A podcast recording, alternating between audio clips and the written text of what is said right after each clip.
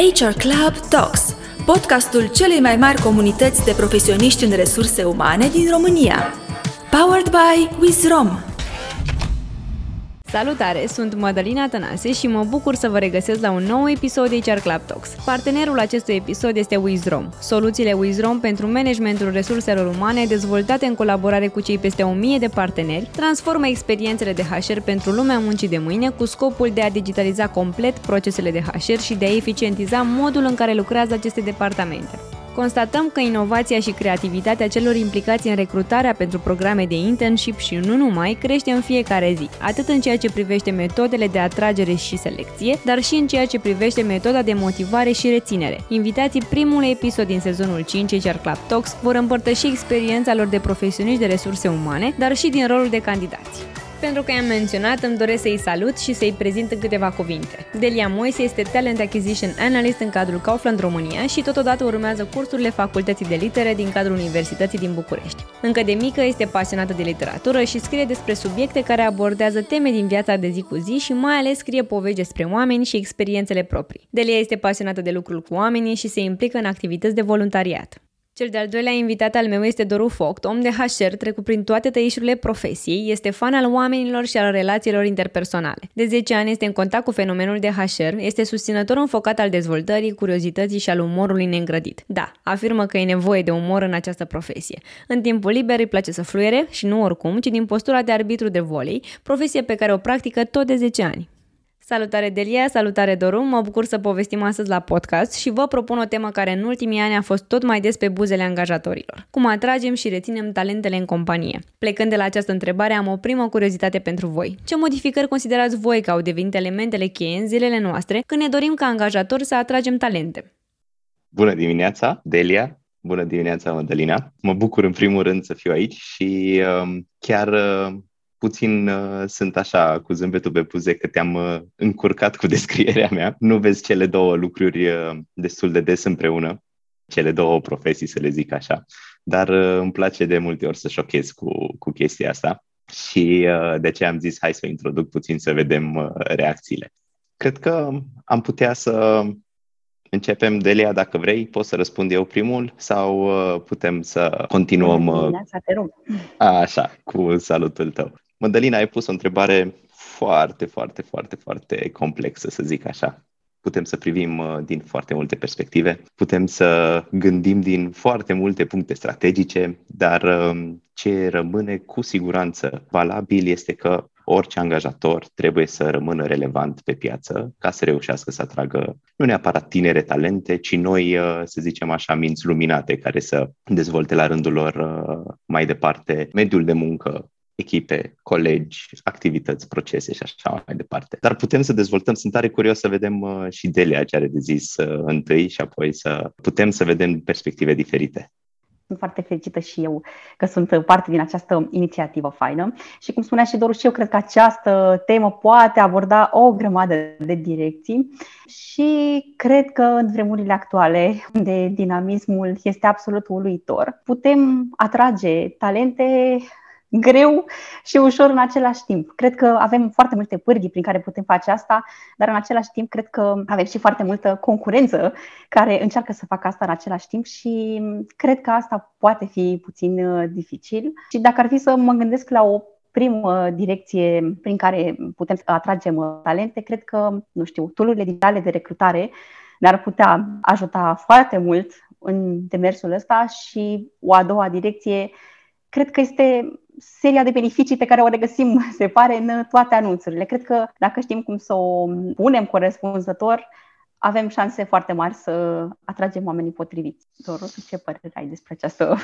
Sunt um, în asentiment cu tine până într-o anumită măsură, pentru că chiar dacă această abordare foarte tehnică, în ghilimele, ce facem, cum facem, unde postăm, ce postăm, cum scriem un anunț și așa mai departe, până într-un anumit punct sunt relevante. Mie, de exemplu, îmi place abordarea mai personală, adică o interacțiune cu candidații, o interacțiune cu uh, viitorii angajați, pentru că trebuie să fim optimiști și să privim așa spre viitor și să îi considerăm ca fiind viitori angajați, unde acea testare a atitudinii mie mi se pare extrem de importantă. Și de ce zic asta? Pentru că prin partea tehnică, când începem să avem tot mai multe softuri cu inteligență artificială, tot mai multe programe care să ne ajute să scormonim printre sutele de C V-uri, din nou optimist fiind, printre sutele de C V-uri pe care le primești într-un proces de recrutare, se pare că se pierde componenta umană, adică atât de mult se dezvoltă business-ul, procesele,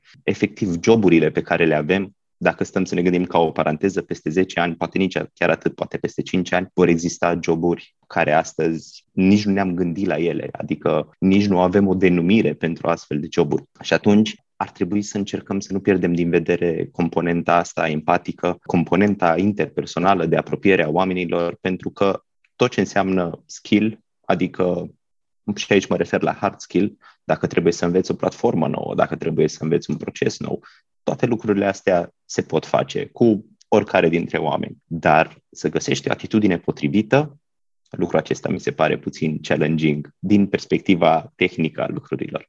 Mie mi se pare cumva că aceste instrumente digitale ar ajuta mai ales la uh, joburile unde aplicanții sunt într-un număr foarte mare, nu știu, poate la poziții de mid sau top management, într-adevăr, atitudinea contează foarte mult, dar părerea mea e că unde avem joburi de execuție, să le spunem, aceste instrumente digitale cumva ne-ar ajuta și ne-ar rapidiza procesul. Îmi place că ai confirmat faptul că tu chiar primești sute de C V-uri pentru anumite poziții. Deci, da, există acolo, cred că, un echilibru la care trebuie să fim atenți. Adică să nu lăsăm treaba asta prea mult în mâna, în ghilimele, softurilor pe care ne bazăm și să mai existe și puțin input uman, pentru că la urma urmei cred că este mai mult sau mai puțin relevant dacă recrutăm un director sau un manager sau recrutăm un angajat la început de drum. Și părerea mea este că ar trebui susținuți mult mai mult cei care sunt sau pășesc pentru prima dată în piața muncii, pentru că din experiența mea profesională, de multe ori acei oameni habar nu au la ce să se aștepte. Și asta este un lucru pe care l-am observat și văd cum îi sperie efectiv acest lucru, indiferent dacă au skill-uri dezvoltate. Am văzut tineri, studenți sau care chiar au terminat facultatea, care au niște seturi de aptitudini extraordinare, dar pur și simplu se sperie să pășească în piața muncii. Și atunci acolo văd eu un rol foarte important al recrutorului ca să pregătească oamenii aceia să intre mult mai ușor în piața muncii. Pentru că dacă vorbim de un manager, chiar și de un team leader, director sau alte nivele, aceia sunt oameni căliți, mai mult sau mai puțin, care știu la ce să se aștepte. În schimb, cei care sunt mai tineri, mai, să zicem, nu neapărat timizi, dar mai precauți din punctul ăsta de vedere, cred că acolo accentul trebuie pus mai mult. Da, eu cred că și un recrutor are un rol absolut esențial, dar mie mi se pare că pregătirea asta despre care vorbești trebuie făcută cu precădere în sistemul educațional. De început, mi se pare că ar trebui să se pună într-o, într-o primă fază accent pe ea din sistemul educațional, pentru că eu cred că aceste emoții vin din faptul că mulți tineri nici nu sunt orientați vocațional. Unii dintre ei aplică la zeci de joburi, vin la zeci de interviuri, să zică ia să vedem care dintre ele o să fie poziția mea. Din experiență proprie, spun, sunt um, candidați care aplică fără să citească anunțurile și întreabă, da, care sunt responsabilitățile pe care le presupune anunțul ăsta. Și atunci mie mi se pare că ar trebui un pic să se pună accent pe orientarea vocațională a viitorilor noștri angajați, ca lucru care nu se întâmplă la noi cel puțin.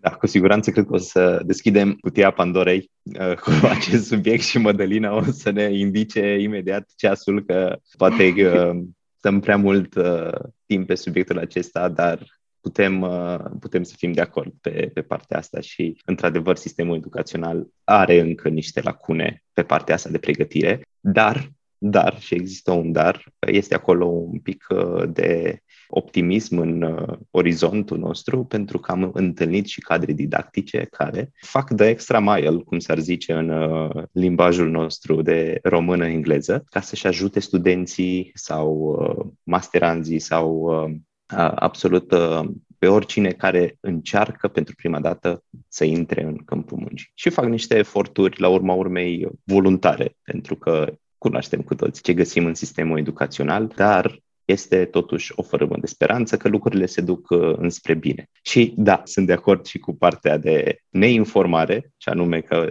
găsim oameni care aplică și nu se informează, nu citesc J D-ul, dar există și reversul medaliei. Am găsit și anunțuri atât de alambicate, cu un limbaj atât de tehnic folosit, încât chiar nu știi la ce să te aștepți de la jobul acela. Da, nu te contrazic. Într-adevăr, sunt din experiența persoanei care și-a căutat cândva un loc de muncă. Sunt și anunțuri care sunt foarte neclare și, într-adevăr, nu știi ce să te aștepți.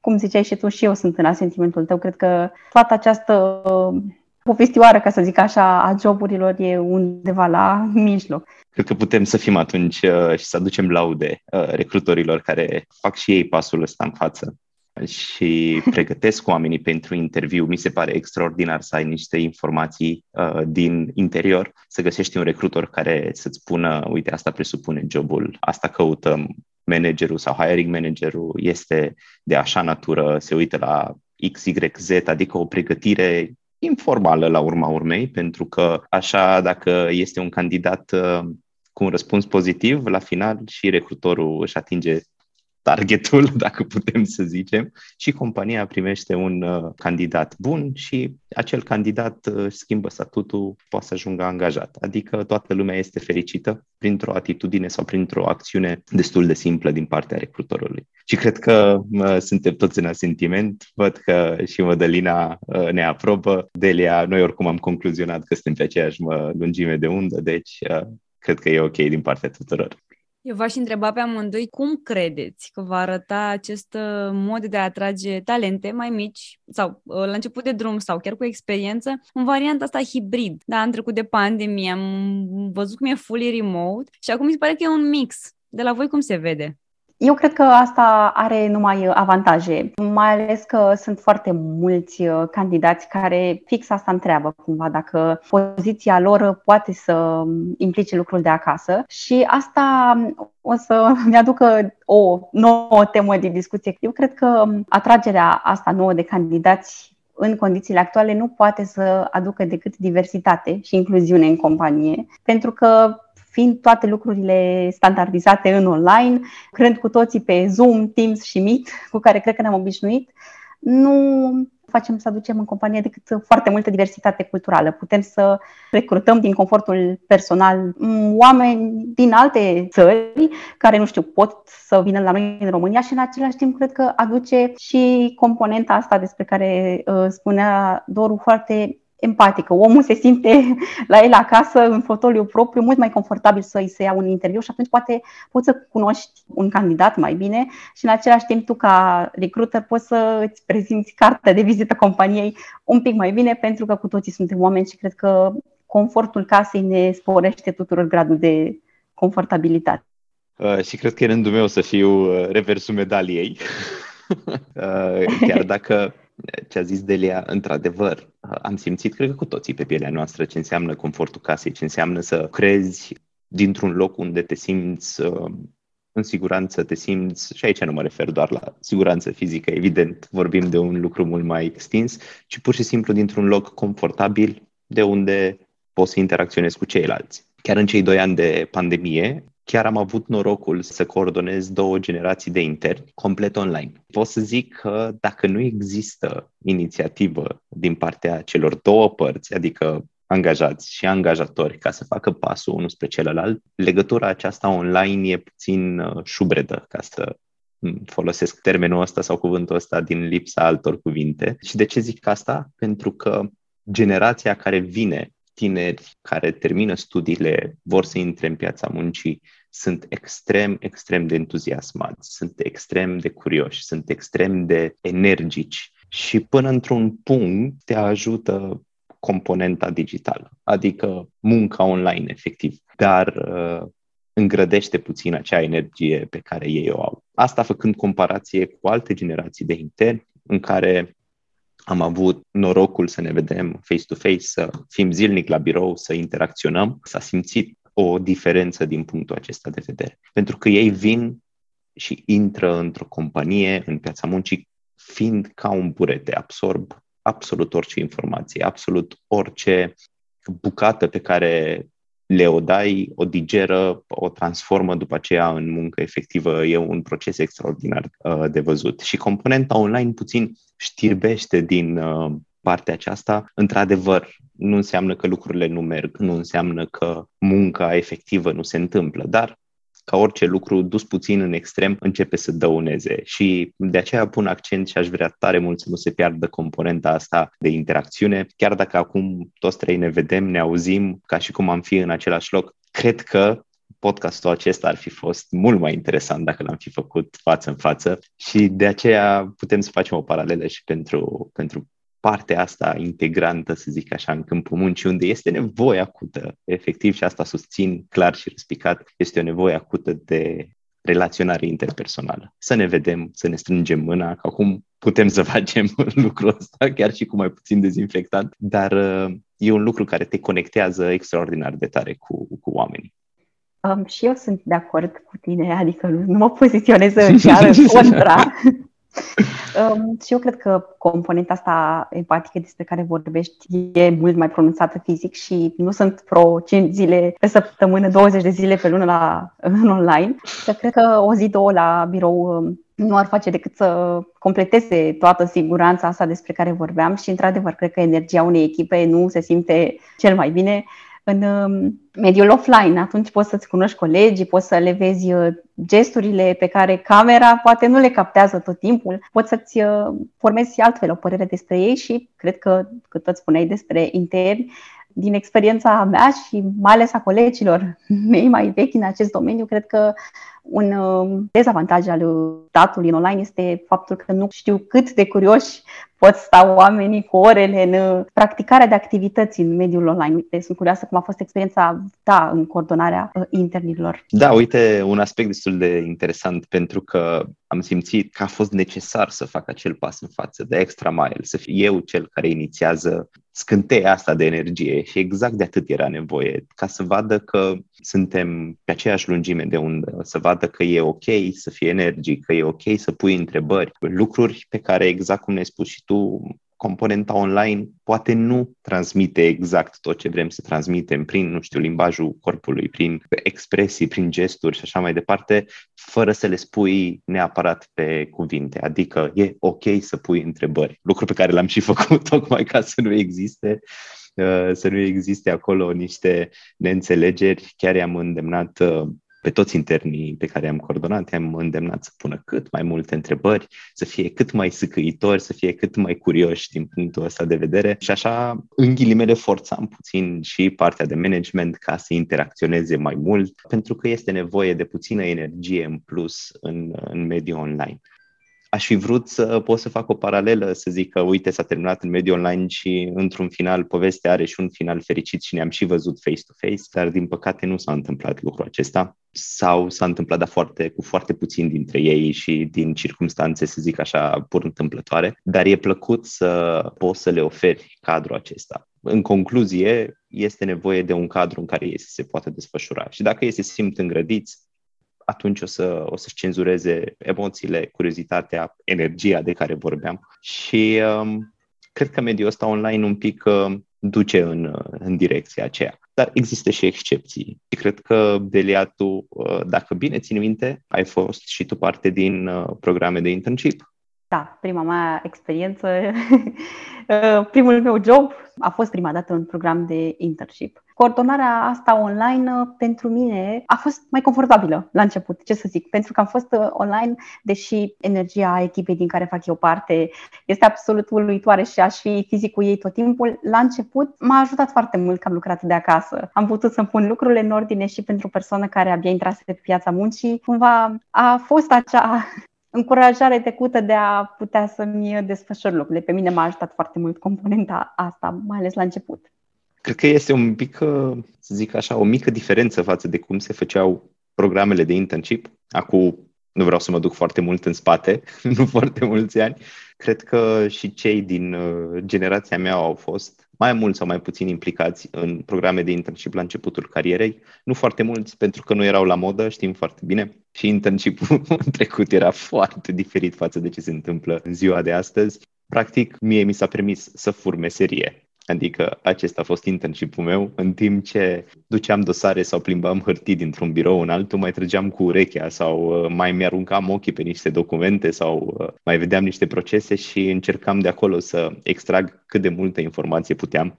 Dar mă bucur enorm să știu că companiile chiar fac un efort, pentru că la urma urmei este vorba de un efort destul de mare, pentru că este o resursă și de oameni și de bani la urma urmei, pentru că și asta este o componentă importantă, dar e bine că se face o investiție de genul acesta în generațiile care urmează. Și așa vedem tot mai multe programe de internship extrem de interesante. Adică dacă aș putea, sincer vă spun, aș vrea să fac un internship chiar și la vârsta asta. Aș vrea să fiu uh, curtat în ghilimele de companii sau aș vrea să fiu... Uh, nu știu, într-un spațiu în care toată lumea să-ți spună e ok să pui întrebări, e ok să fie, nu știu, discuție informală, e ok să fii curios, e toate lucrurile astea care pot să zic că au lipsit până acum.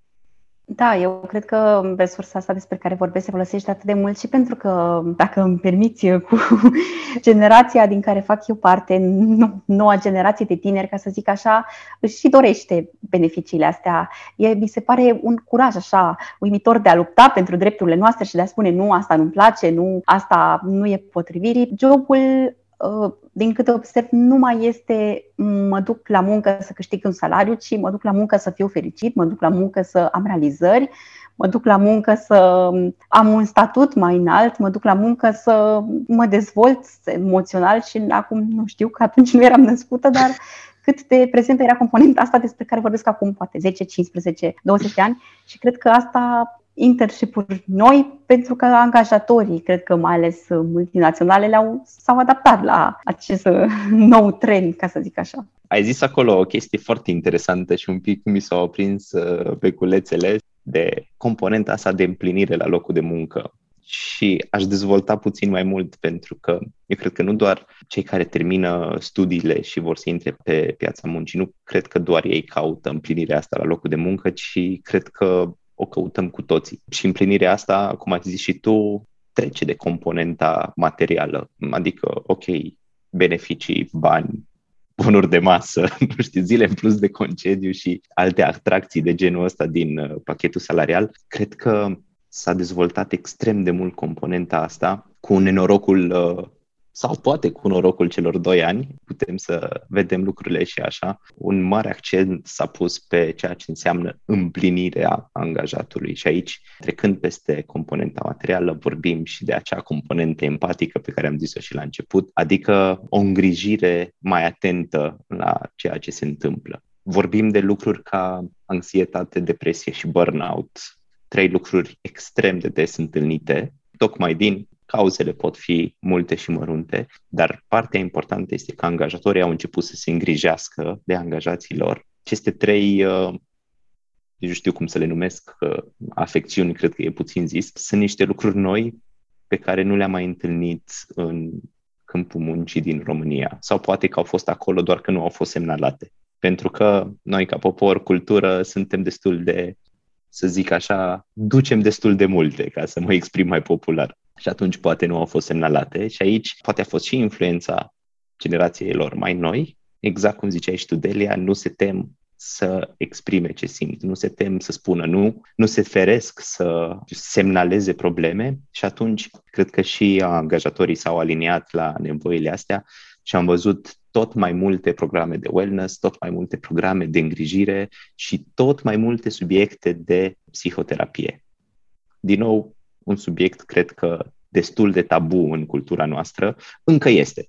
Încă este. Am mai întâlnit uh, locuri în care încă partea asta, componenta psihologică, uh, este încă un subiect tabu, dar, din nou, există acea luminiță de la capătul tunelului care ne dă puțin optimism. Considerați că ar ajuta componenta de wellness pentru a atrage candidații potriviți? Mă gândesc chiar să o folosim ca atu în proiectele de employer branding. Nu doar cred, sunt convins de acest lucru. Ce poate să sune mai frumos decât o companie care îți oferă un spațiu de lucru confortabil, ca și cum ai fi acasă, dar ești la birou. Chiar am văzut niște concepte noi la niște companii extrem de interesante, cum au transformat biroul într-o sufragerie. Adică nu simți că te duci într-un birou, chiar dacă este open space. Nu sunt acele birouri aliniate la perfecție, nu sunt uh, acele paravane pe care le ai ca să te delimitezi de ceilalți colegi. Sunt pur și simplu niște spații extrem de bine gândite în care te așezi pe un fotoliu, te așezi pe o canapea, pe un scaun oarecare,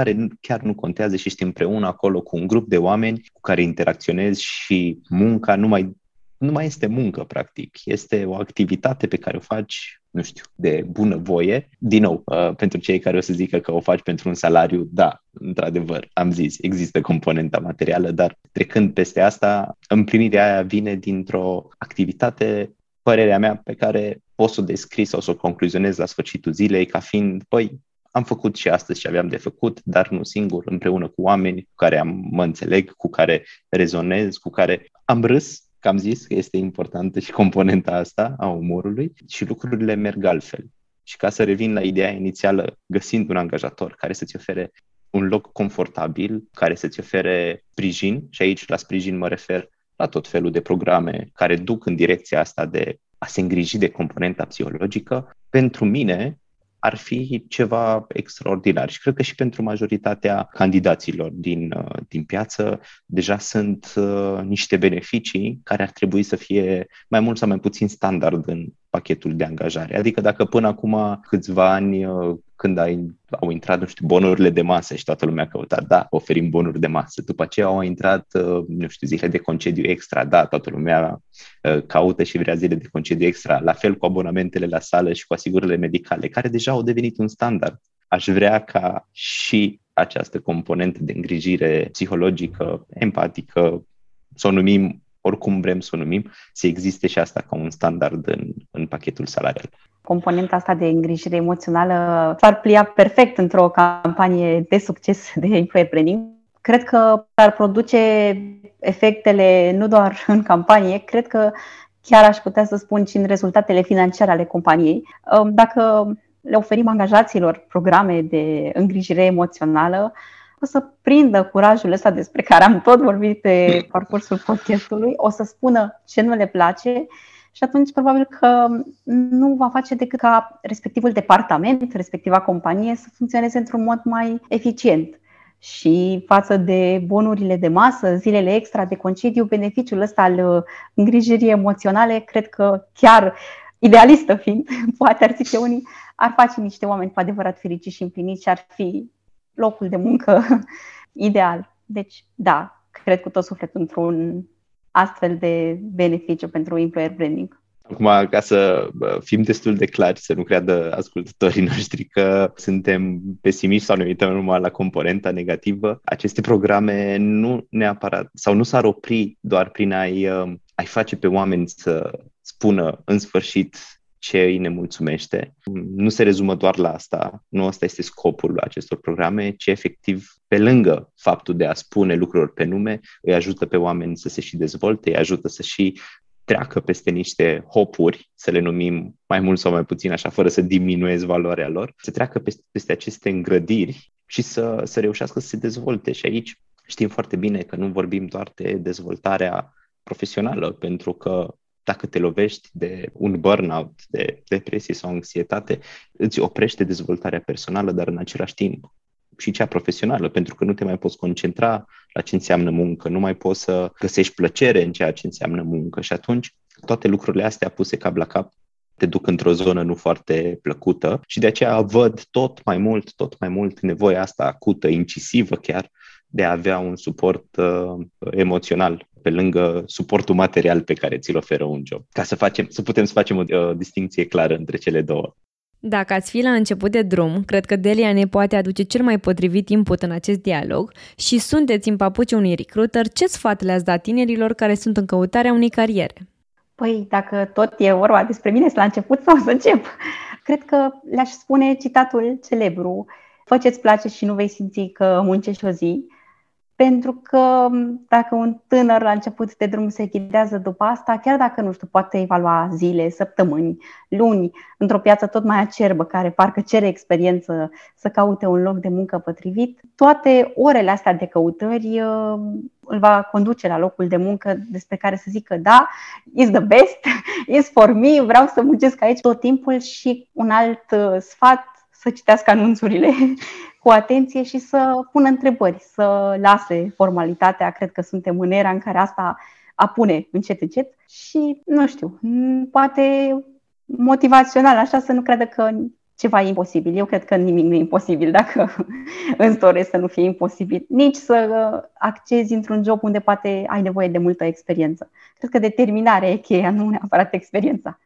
Și mă bucur mult, Delia, că la urma urmei concluzionăm oarecum la fel și se traduce, sau pot să traduc și în cuvintele mele ceea ce ai zis tu. Într-adevăr, experiența se va face cu timpul și partea asta de atitudine, de voință, de energie, pentru că la urma urmei este energie pură ce vine din partea noii generații, sunt niște lucruri pe care eu le-aș căuta mai mult.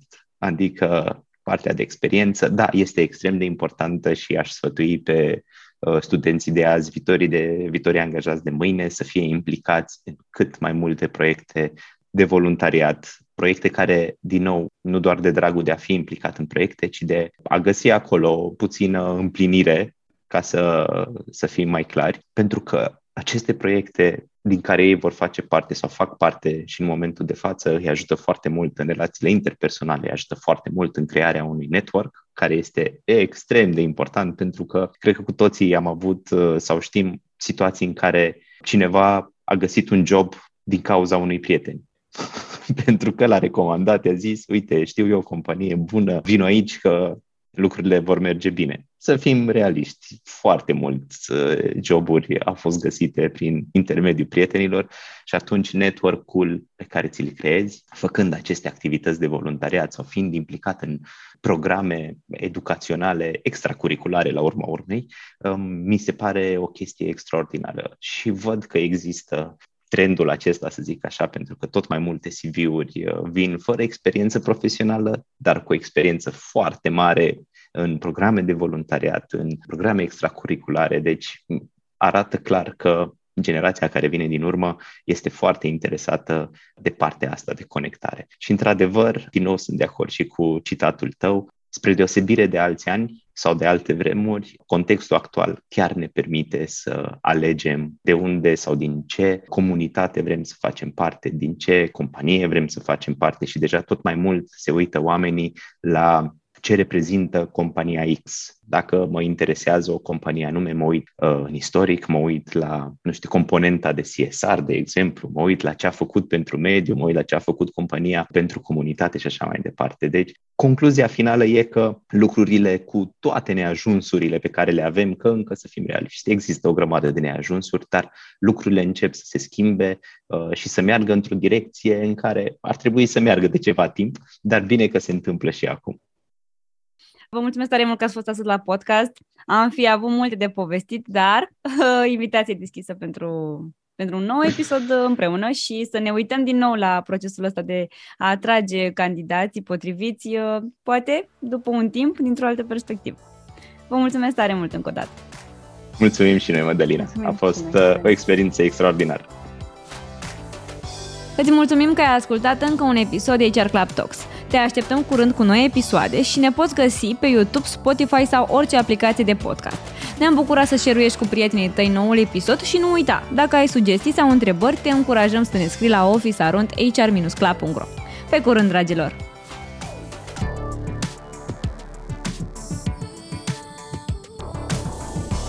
H R Club Talks, powered by Wizrom.